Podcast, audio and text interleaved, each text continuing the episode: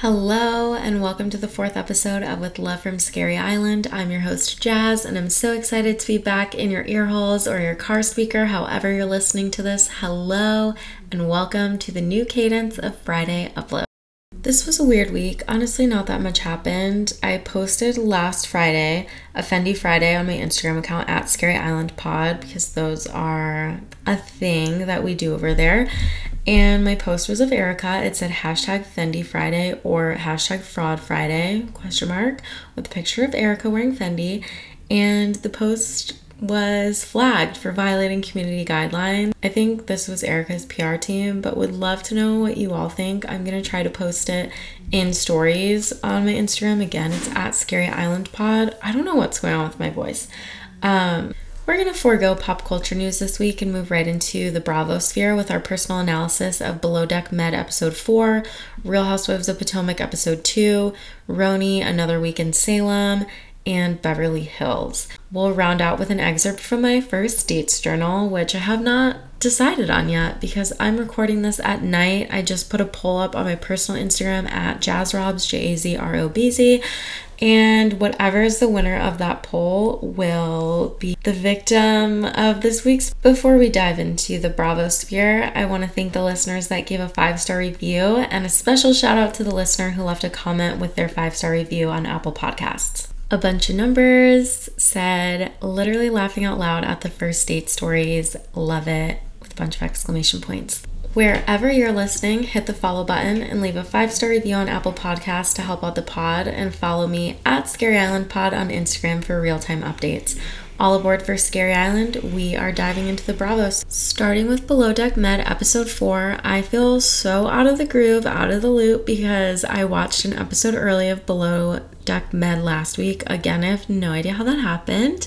Um, but in this episode, we continue with the crew out to dinner, and Chef Matthews trying to start a fight with Lexi, aka Miss Bahamas, for really no reason. And it seems like he's gonna end up ostracizing himself from the group by the end of the season, which we know time will tell, but I'm sure that the producers are doing just a little bit of foreshadowing here. This also made me wonder if Chef Matthew is bumping up the drama for the cameras or if he is honestly that much of a bitch. But it's Zee's birthday when we're here. The whole crew wants to get loose like goose, throw back shots on Chef Matthew's dime, and just have a good time.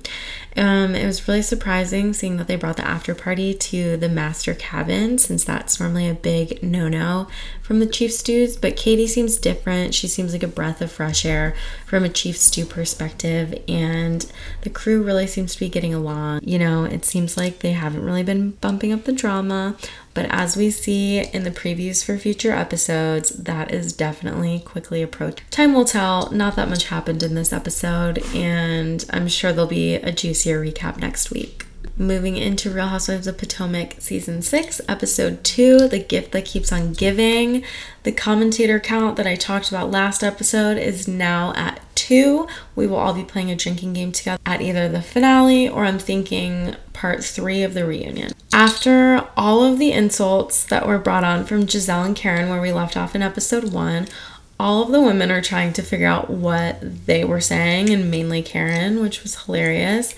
They were asking, What is Sing Sing? Is this old lady code? Is this a TikTok thing? And Karen is trying to deflect because she realizes that, you know, her insult or her whatever we might call it, saying that Gizelle went to Sing Sing was a flop because she didn't know that Sing Sing is a prison and a place. So, in this scene, we see that there might be some issues between Wendy and Mia, and that brings us right into Mia's solo scene with her family, which it was great to get to know more about her being a new housewife, especially so early into the season.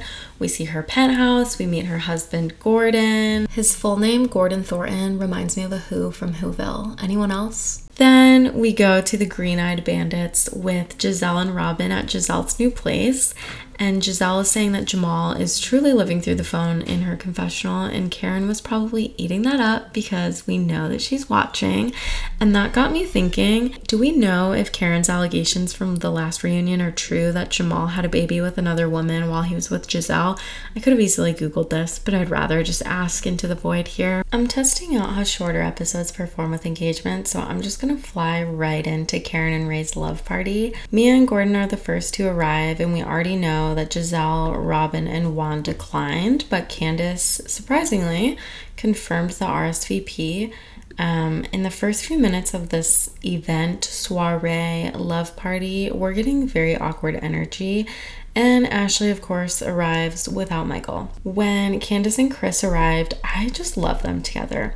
They're all discussing the aftermath of the argument with Gizelle and Karen, and Mia really seems to be changing her tune about Gizelle and is skating back to that hashtag Team Karen. Do we think that Mia's trying to align with whoever is higher up the totem pole or hierarchy of Potomac? Because in the current hierarchy of Potomac, I think Karen is the HBIC, which brings Wendy and Mia into an argument over essentially loyalty to the group.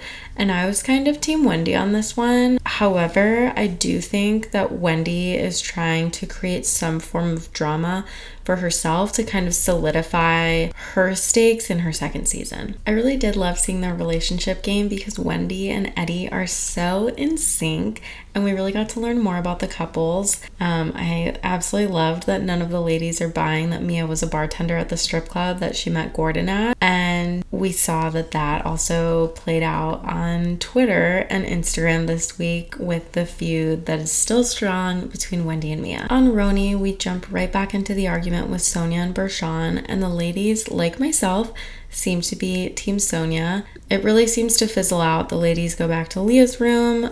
But then in the morning, we see Leah calling Luann to tell her about the physical altercation that Sonja and Bershan got into in her room. Leah's really explaining the aftermath with all of the ladies. We see Bershan seems to be absolutely unfazed in her hotel room. And when Leah, Luann, and Ramona meet up to really discuss it, they all decide that they need to say something about Sonja's drinking, not as a call of judgment, as a call to their friend. I just don't understand why the ladies felt the need to approach Sonja about her drinking when she had already started drinking for the evening. Why couldn't they have either had the conversation before they all went to dinner or the following day? Especially because Sonja did seem quite lucid when Ramona was trying to lure her over.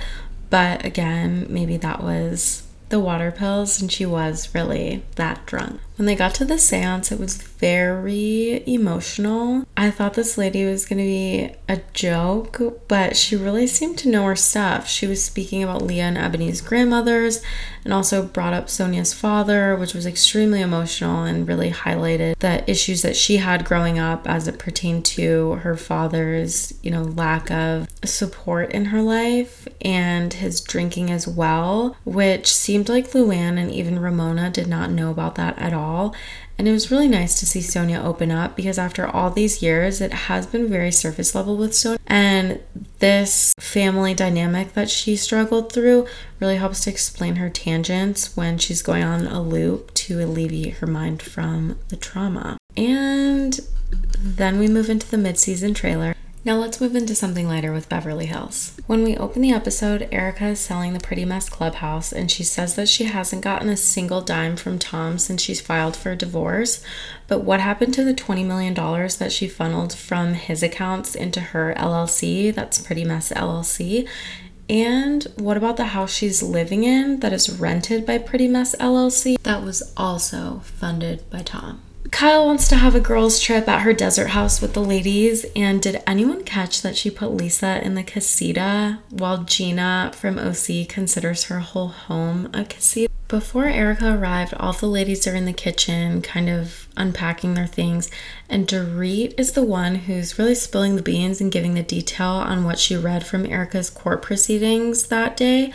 But isn't it ironic that Dorit is speaking on Erika's frozen assets when her own assets with her husband were frozen only a year earlier? But Kyle's busy making her lasagna, Crystal and Sutton are at the bar together, everything seems hunky dory, and then Erika comes in and the ladies go to console her because she's crying, and we know that it's gonna be a little bit of a vibe killer, if you will. Moving into an Erika deep dive with the rest of this scene, I really want to unpack and dig a little deeper into some of the things that Erika had said because a lot of these things with Erika are not adding up.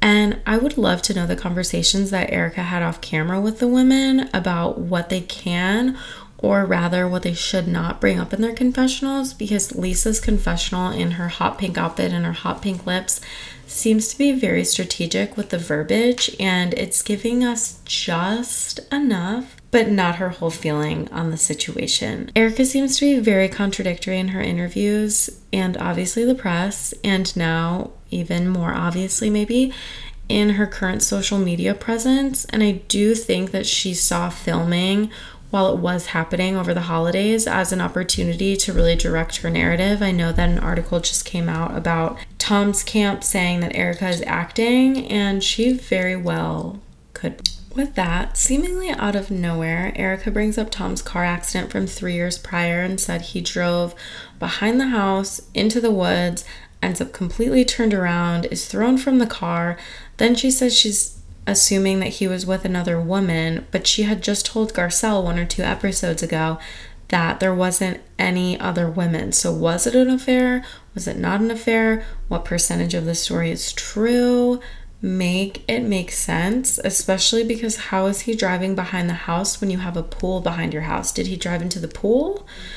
You needed to go over this off camera, practice your lines a couple more times, and then get into this while they were filming. She had two hours in the car that she could have strung up this fabrication. Let's also unpack Erika's new confessional look, which looks like a Savage X Fenty silk pajama set while I love Crystal's new confessional look, we're getting glitzy, girly glam. Erika's is giving me very much doing her own glam, wonky lash, brat style that went through the washing. And then when that's all done, we get some form of mid-season trailer tease, which looks so juicy. I'm absolutely living for Dorit's glam, and I'm really excited to see Crystal sharing some more of her culture and celebrating the Lunar New Year given such a high profile case, and Erika could very well end up being criminally charged, living for Dorit's glam, and I'm really excited to see Crystal sharing some more of her culture and celebrating the Lunar New Year. But I have to wonder do we think that Erika will be asked back next season? Erika's life is a pretty mess. And with that, my first dates journal. When I moved to California, I started a journal that I'd write about for all of my first dates, whether they were fueled by Tito's, super cringe, I got catfished, or they were amazing. In the spirit of exposing men while exposing myself, I've decided to pay homage to the names of this podcast with love from Scary Island. I've slightly changed guys' names or added nicknames for their privacy, but mostly because this is embarrassing for myself. I may also start polls on my Instagram about which I should talk about each week. So be sure that you add at Scary Island Pod, at Scary Island Pod on Instagram. Okay. When I moved to California, I started a journal that I write all about my first dates, and in the spirit of exposing men while exposing myself, I want to pay homage to the names of this podcast with love from Scary Island by sharing all these excerpts with all of you that are listening to this random ass podcast. As a disclaimer, titles of the segment as well as working names, they are a working title. So I'll let you think about that. This was a true date from the city in February 2020. I met Spencer on Hinge and we texted for about a month before meeting. That was my first mistake. Note that. But he was so sweet, and I thought that we would hit it off, so I was excited to go on our first date. We met at a dive bar on the pier, and when I got there, Spencer was chatting with two 50 something year old tourist moms at the bar. I figured he was just being friendly, so we welcomed the conversation, thinking it would wrap up. Boy, was I wrong. Please note, this is exactly what I said in my first dates journal. He tells the two ladies about his childhood, how we met on an app, Bumble, and this is our first date. I chimed in a bit just to be polite, but this was 25 minutes in, and I was really over the conversation, especially because I was sober and we were at a bar for our first time for drinks. The ladies tell us how good we look together, how beautiful our babies would be, and ask us if we would take a selfie with them. Very weird, but we took the selfie anyways with just us, and they said that we would be invited to their wedding if they ever had one. Dot dot dot. We parentheses finally got a round of drinks and a shot for each of us to go around as we could continue chatting. Spencer was good looking, had nice hair, and bright blue eyes. The beginning of our date, oh my gosh, I like cannot even read what I was saying. The beginning of our date just made me not as interested. Spencer went to the bathroom, and as a good looking Middle Eastern bartender came up to us, he told me to stop looking so bored. I told the bartender that I was literally very bored and we will see how this night goes. 20 minutes later, Spencer, my date, goes to the bathroom and again, it says, and again, and at this point, I'm convinced he's new page doing coke. Oh, nice. Okay. At this stage, I'm convinced that he's doing coke. Am I normal? Question mark. No. Anyways, is this normal? Question mark. Anyways, no. That's exactly what I wrote. The bartender comes up to me again, pours me a shot, and we take it together. And I learn that his name is Sal. Sal tells me that I should ditch my date, but I couldn't figure out how to do so because we're literally on a first date. New paragraph. My date comes back, we have another drink, and decided to go to a tapas restaurant that's nearby. My date, I don't even want to say his name anymore. My date went to the bathroom one last time, and the bartender said that I should come back and hang with him and basically abandon my date. The bartender and I were having fun banter, and although it was only my first date with not even the bartender. I was open to all conversations and opportunities. Spencer and I, who was the person that I was going out with, went to the tapas restaurant and the bartender gave me a wink on the way out, which was fucking savage because it was literally right in front of the person that I was going out with. I tried to like Spencer, but I was already turned on by the bartender and ended up wanting to go on his date instead. Once he closed out the bill, he wanted to go somewhere else, but I said I was tired and wanted to head home. Again, we went somewhere else, and I basically abandoned my date for our bartender, which we were left alone. He left. I went to go see the bartender. Then what I wrote was what I actually did was go back to the bar, comma, hang in Sal's section, comma, got his number, comma, a kiss goodbye, comma, and a free Uber home, period. COVID happened, period. Literally that week, so we didn't get to go out ever again. And that is that on my dating life. Wow, that's embarrassing. Well, alright, everyone. I hope you enjoyed episode four. Support by following this podcast on Instagram at Scary Island Pod and the same name on Spotify podcasts with love from Scary Island, and a follow and five star review on Apple Podcasts with the same name with love from Scary Island. And I'll read your reviews out loud. I would love to hear a comment from you. Until next time, we're departing from Scary Island, and I'm so sorry that this was such a mess.